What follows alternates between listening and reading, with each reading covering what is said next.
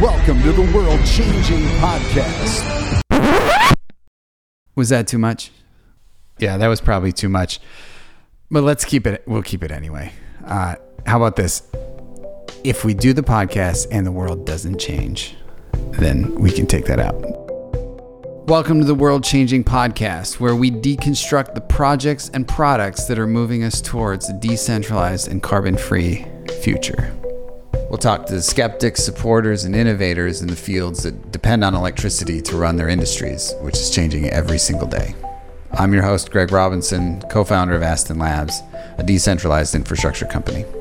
And on the other side of the camera here, we have Flo Lumsden, our producer, and she will make sure that the train stays on the tracks while we do this. Are you recording? I am recording. Oh, all right then. But don't worry about it. I'm going to start first by introducing the producer of this fine world changing podcast, Flo Lumsden. Oh, thank you. Flo Lumsden over there. What I think is super interesting is uh, I have this identity crisis of being like an artist and a musician in my life. And, but I basically have spent my entire life from like first grade until now thinking about electricity in some way or another, which we'll get into. And I think in some ways, Flo is similar in the sense that her training and her interests kind of center around like global environmental politics. Like, how can you change uh, the systems to make the world more environmentally equitable for people uh, at the political level? But there's this through line in her life that kind of centers around art and mainly around like emotional storytelling uh, and really just communication and connecting with people like at the just most fundamental level. So this sort of makes this a really cool match for us to bring these ideas that most of the time people don't really want to listen to at in my everyday uh, gatherings with friends but Flo was nice enough to join here and uh, Thank you. and put this together. So Flo Lumsden, everyone. Yay! Thank you for the introduction, Greg. I appreciate it. And uh, now it's my turn because you are really the host of this podcast, and I will be helping to produce it and ask questions here and there. But you are our guide. And so I need we need to introduce you. We need to give you a formal introduction and really list all of your credentials, which I know you would probably not do for yourself. So, Greg Robinson is a founder and CEO of Aston Labs. Mr. Robinson earned his BS in physics at the University of Washington in 2009. He began his professional career in 2009 in Seattle in product design, development, and distribution with Questar Energy Systems. After being issued a patent on behalf of Questar describing an improved electric electricity distribution network, Greg and Ed McKenzie, his his bestie, no, his work partner, a former Google and Microsoft software engineer, decided to develop the vision which underlay the patent, resulting in the formation of Drift Energy in 2014. Greg and his partners created an easy to use system for purchasing continuous renewable energy, the first of its kind, and built a team to operate and market it. Greg spent seven years serving as chairman and CEO of Drift, along the way raising 13.5 million of venture capital from some well-known and prolific early-stage venture capital firms and angel investors.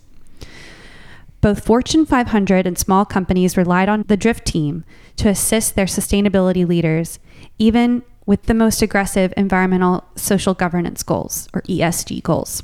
In late 2021, Greg, Ed McKenzie, Drift CTO, and Ka Dang, is that correct? Kadang. Ka Dang, and Ka Dang, Drift General Counsel, with help and encouragement from noted successful investment professionals, started Aston Labs to ensure that no other company working to serve the basic needs of our modern technology driven economy would be held back by an infrastructure network that fails to keep up with innovation.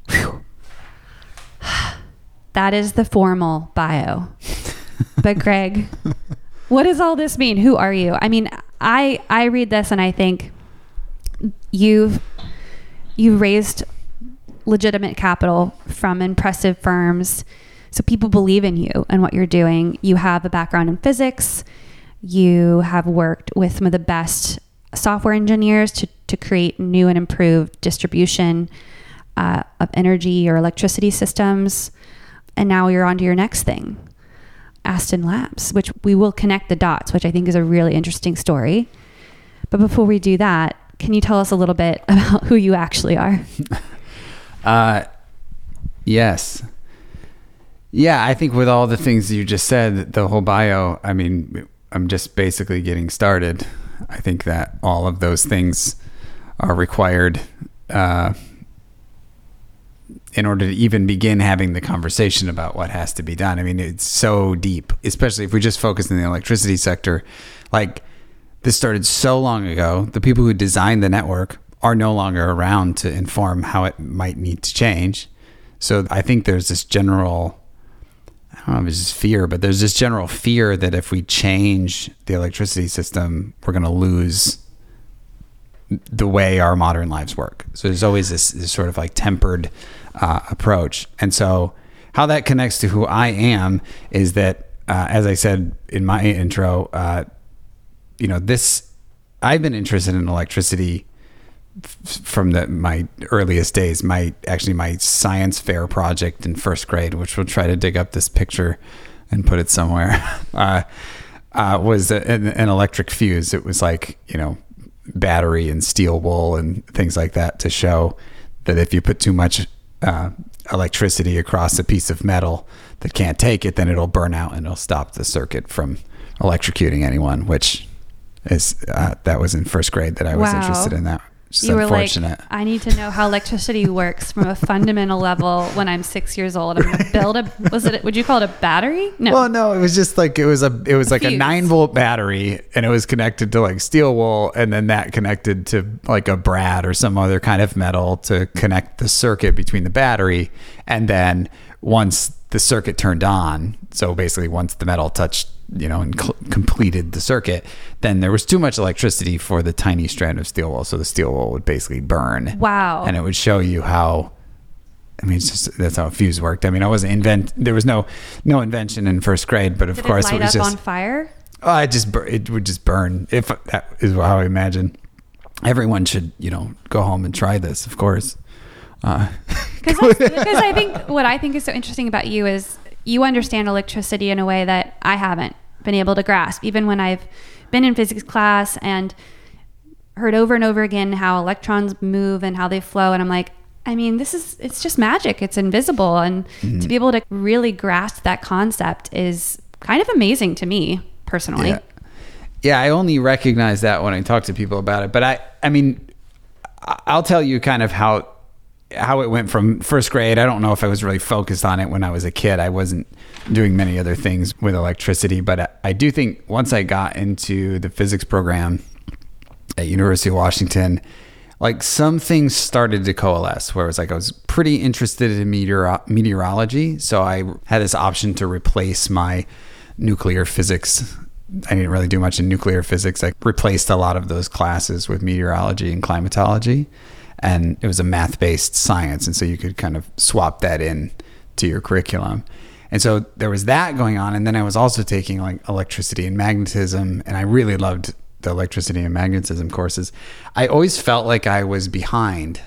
Like I sort of was learning all these new things in the new in the math about it, and I always felt like I was behind, but I always did well in those classes, like way better than any other of the physics classes. So clearly there was something where whether it's my interest level or just like some like natural understanding uh, of how it should work, you know. Whereas I, I think that that's not really an intuitive thing to understand how electricity should work.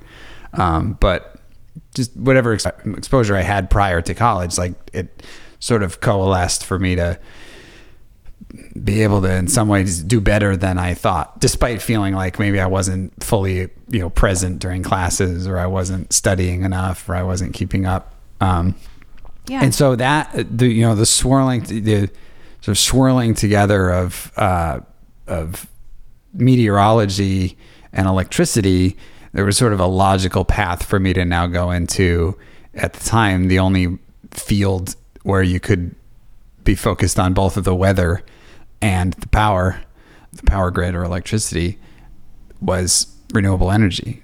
And I can tell you that in college we were learning about like tuning electrical circuits. Like you have to tune like the basically like all of the quality of the electrical circuit and like the way the electricity works has to be sort of tuned in some way by the way you design the circuit.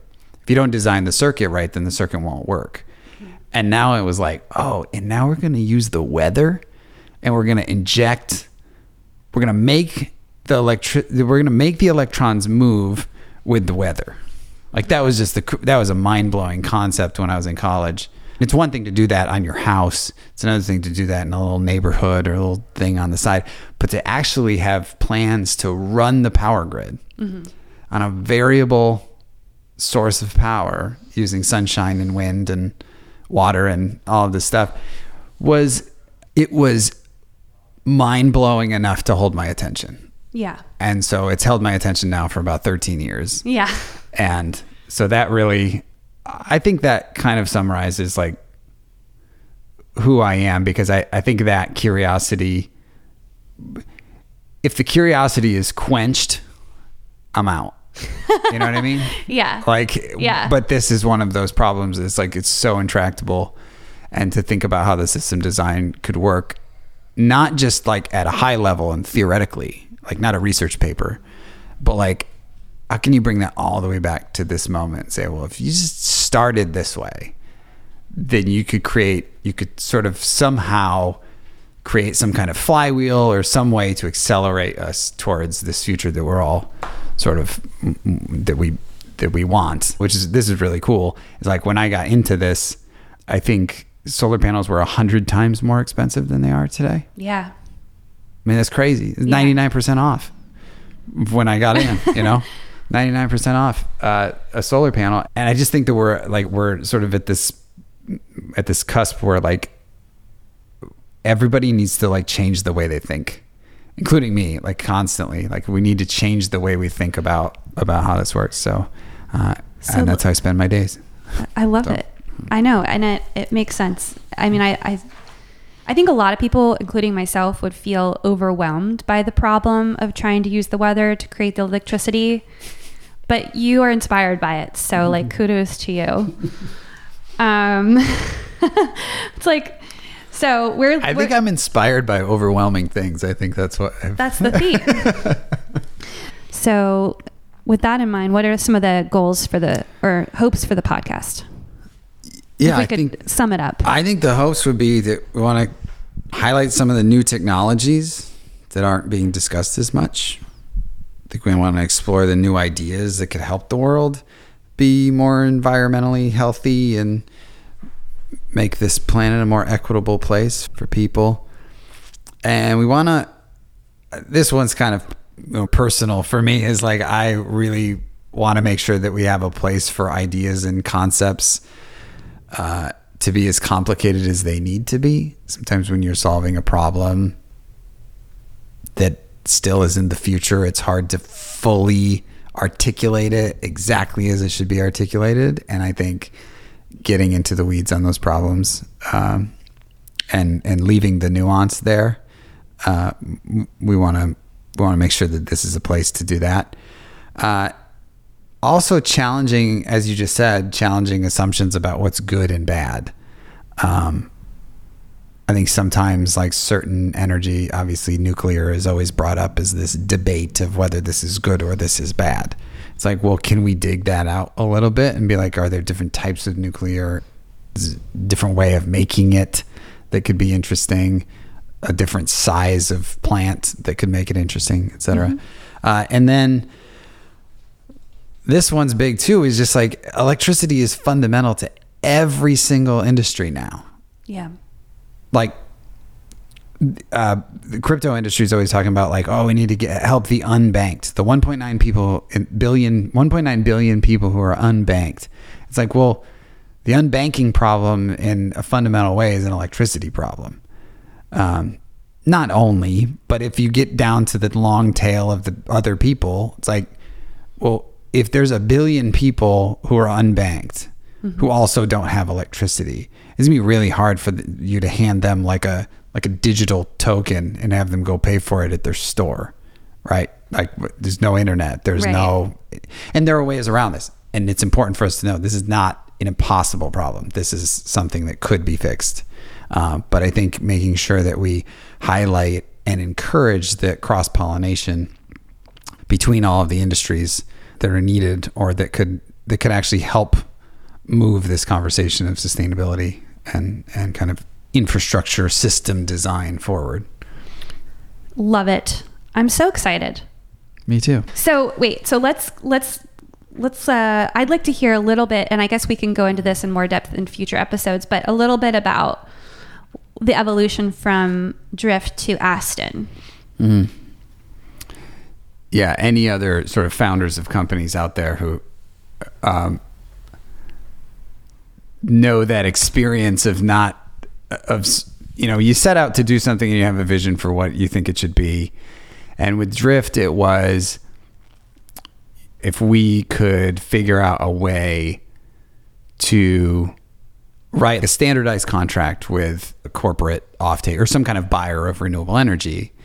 Um, we could use math to arrange the power sources on the other side. So we could sort of like they could say the the buyer could say these are my goals, as lofty as they are, and we could say okay, here's the price to meet those goals, and then we could build a network uh, like a, of physical renewable energy infrastructure to then build that into this contract and like and, and meet the meet their demands over time. So it wasn't just saying it wasn't some corporate customer saying I want to be 100% renewable today Yeah. because I need to.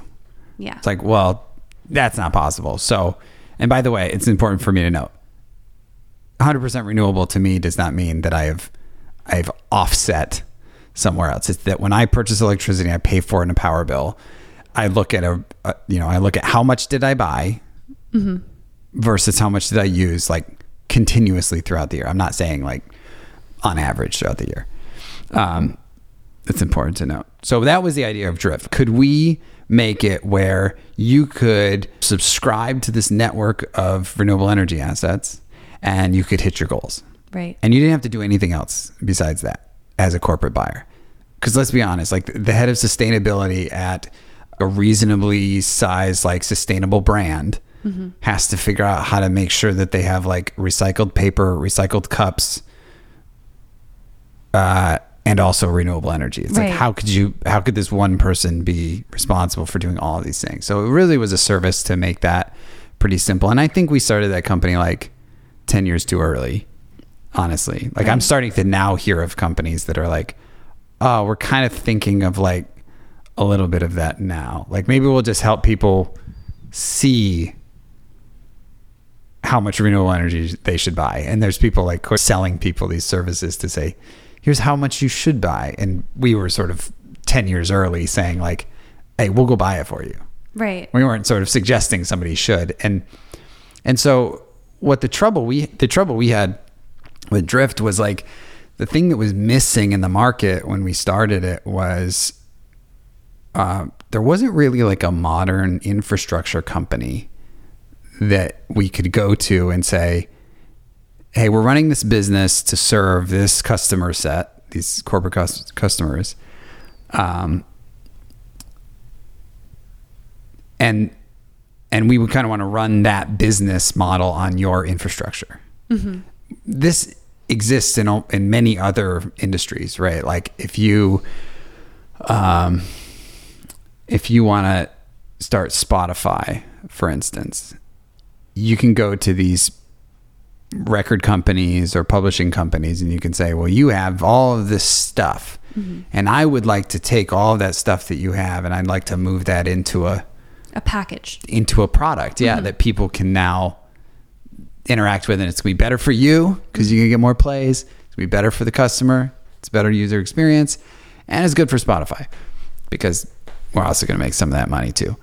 Um, you transform it from this big randomized network of supply into something that like each person can now have. Um, the difference there is that to plug into those big aggregators for Spotify is like this sort of I'm sure this was complicated, but it was like it existed. There was these big buckets of existing supply they could go to. And in the energy business, it was like that really didn't exist. Like we couldn't go to, you know, a big infrastructure company and say, "Oh, I've got this contract with these 20 companies or 25 companies that I can't really tell you about because they don't want you to know what they use for electricity and I need you to just like plug into our network and then we'll make sure that the people get what they want.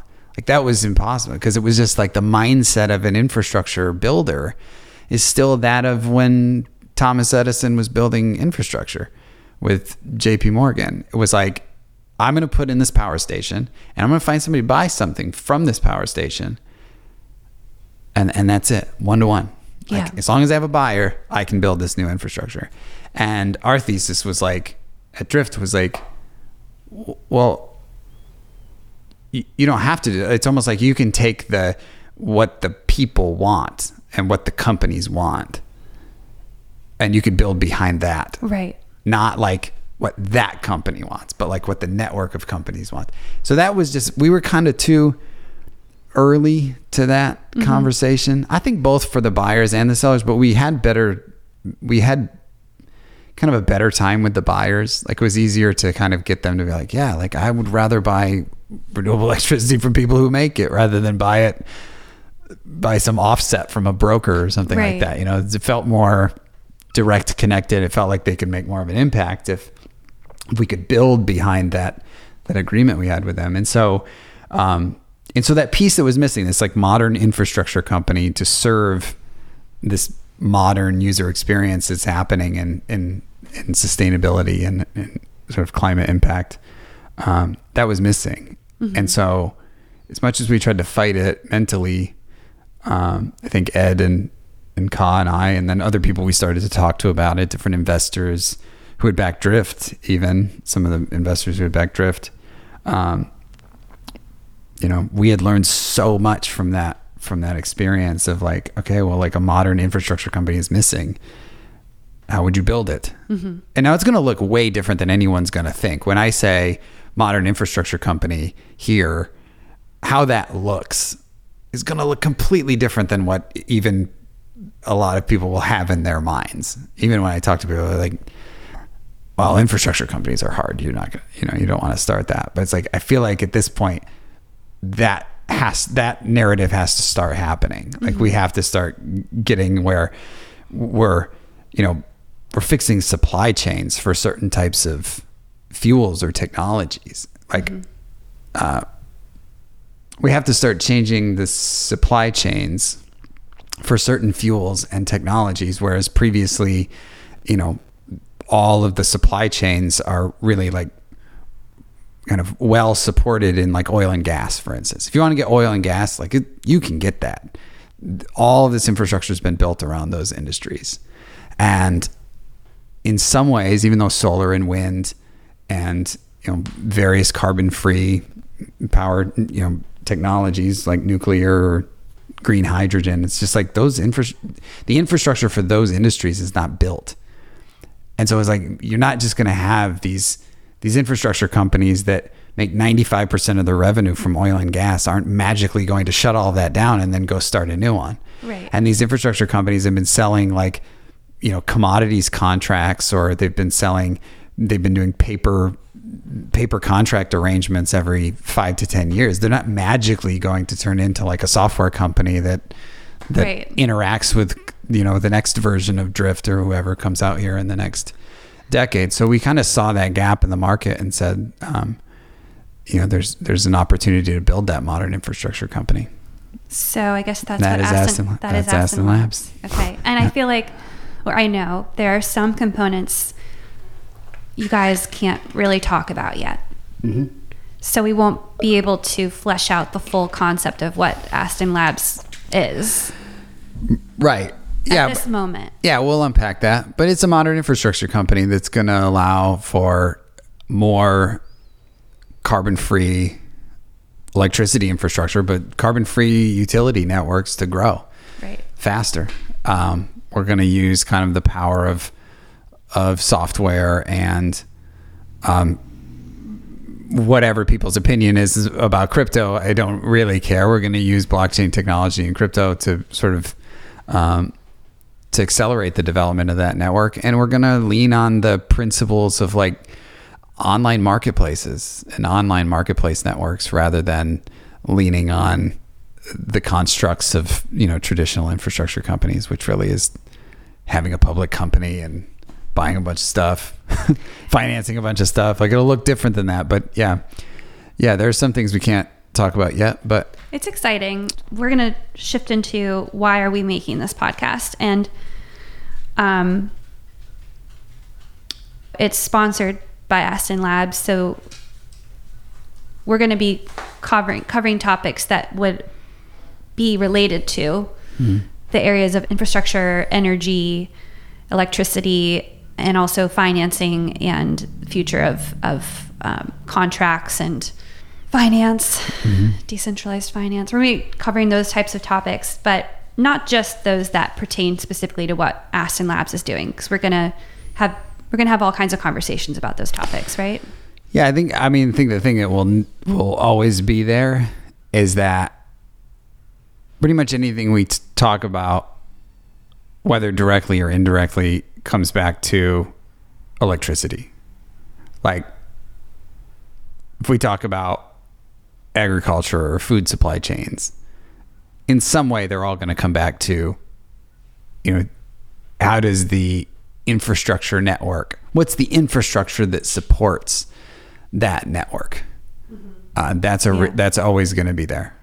We're always going to be coming back to what's the physical stuff that has to be in the world to support these initiatives. I think sometimes that gets missed you know um, i hear so many cool soft, software companies that are out there oh we're doing we're working in in uh, regenerative agriculture or we're working in climate impact for corporations and we're working in uh, optimizing battery storage for the power grid and we're working in all these different categories. It's like okay well what is the infrastructure that needs to be there for you to scale faster? Right. can this not be a 10 year journey? Can this be a six month journey? You know um, and what and what kind of infrastructure network has to exist and if you had a, a partner or if you had a network that you could go to that saw the world the way you do and didn't have like 95% of the revenue coming from Oil and your competitors right. Yeah. uh, then maybe you know Maybe it would act different. maybe it could happen way faster than what you think it could you know? And I mean, brass tacks here. I'm a human being on planet Earth in 2022, and my power goes out sometimes. hmm And it's not a good feeling no. because you're like, you know, me, I mean, I don't have a generator yet. I'll probably get one. Mhm. I'd rather have a solar panel and a battery, but, um, you know, we're Do it. dependent on the grid. do it. Do that. And um anyway it's just and it's like it's not even a hurricane the power goes out. It's like a rain it's like raining and the power goes out. It's like what the heck is going on? So it's like Yeah. uh, n- neither of us probably know you know more than i do but we may not know the real actual tangible reason for that. But it's a symptom of a bigger problem which is we're putting everything on the grid. All the cars are going electric. We'll have flying cars that are electric. We'll have i don't know. I don't everything will be electric. Mm-hmm. And the power grid probably needs an update. Even if we didn't care about sustainability and equitable and equitable futures mm-hmm. for all people, mm-hmm. we're going to have to change it anyway. So like why don't we change it the best way possible? Yeah. With like our values and ideal future in mind? yeah it's a big it's a big job. Basically the thing that's kind of funny about this about being in sustainability as you already know uh, in that in in that field if that should even be called a field sort of like more of Survival? a, more of a value yeah I'd like to survive and live a healthy life and I bet other people would like to as well. yeah and after i live i'd like to continue living I'd like my Uh, children to live yeah and not choke from pollution and Right. die from heat and cold and extreme Yeah. weather. Yeah, I think um, it doesn't ever feel like you're competing with somebody who's in, who's also working on this. Like that's what's sort of interesting. Why I hesitate to call sustainability a field or climate impact like a field. Um, because in a field you usually have competitors and like it's sort of even though yeah you're competing in terms of like who's going to get revenue and who's not going to get revenue it's like there's still always this sort of overarching feeling that that you're on the same team even though maybe you're you're competing for deals.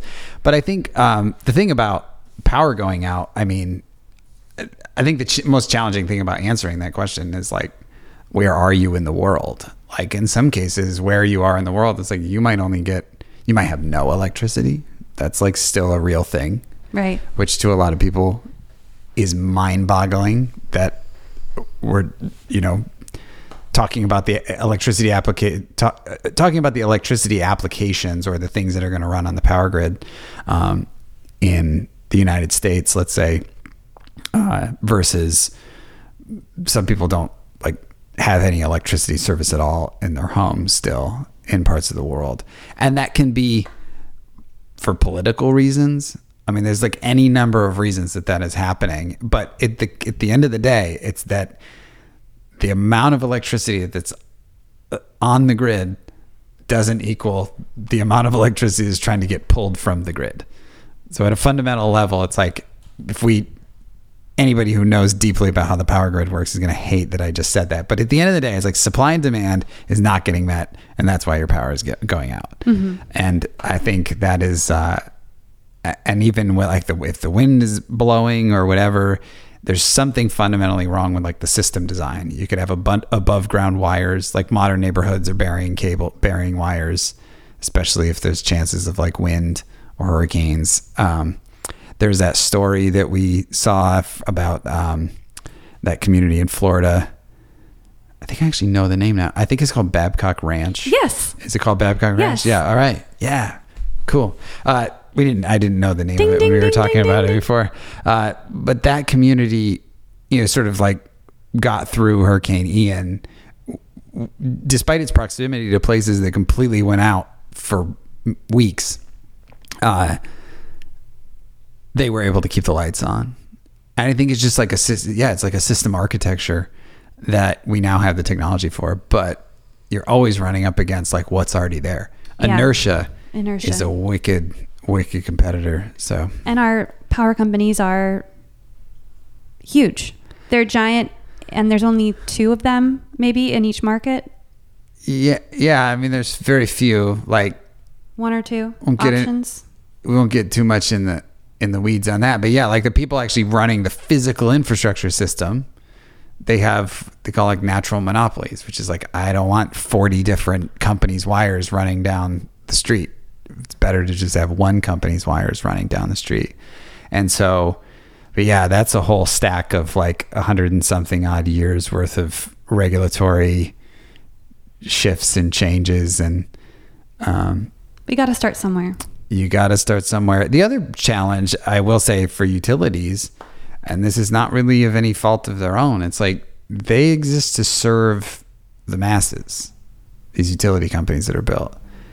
Um, when you, the company, are meant to serve the masses, and you've spent your whole the whole time in your career like pushing supply to the buyers, the demand. And then all of a sudden it's like, well, now the demand's going to make a little supply and put it back into your grid. and then you're like, oh, wait, wait, wait, we're not ready for that. Let's like sort of not do too much of that. Yeah. So now it's like we're going to control how much that can happen. And then, which I usually refer to this as like power 1.0, power 2.0, power 3.0, or, you know, is like power 1.0 was like just push. It was like, it was like the utility pushed power, all good. And then renewable energy, a little bit of like deregulation or just like allowing people to sort of make their own power who were not the utilities. Now it was like, that's power 2.0. That's like, oh, now a little bit of those buyers, those homeowners, those commercial buildings, those independent private companies are going to start to push stuff onto the grid. And the utility didn't have control of that. They sort of had to allow it to happen. But they're still in control. They're just sort of letting it happen. And then Power 3.0 would be like, um, you know, where we are now, which is like now people want to put as much power onto the grid as they want to. They don't really want anybody to say, they don't want the utility to say, well, you can't do that because I have this coal plant over here that I have to pay off.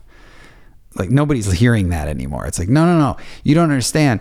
I want that coal plant out of here. Like shut it down tomorrow, Right. and we'll make enough to make up for the rest. So at, as I'm saying this, you can tell that like almost none of this has to do with the physical the physical infrastructure. It's all about the people involved and the stakeholders and Yeah. and the I mean it's your it's your wheelhouse. It's the it's the politics. Mm-hmm. Right. It's the politics and the regulatory that are so I say all that to say that it is so much more complicated about why power stays on and why power goes out than Yeah. any than we will probably ever be able to dig into. But we are going to try our best to have certain guests on to explore some of those topics where they where they're trying to solve the problem or where they just really understand the problem.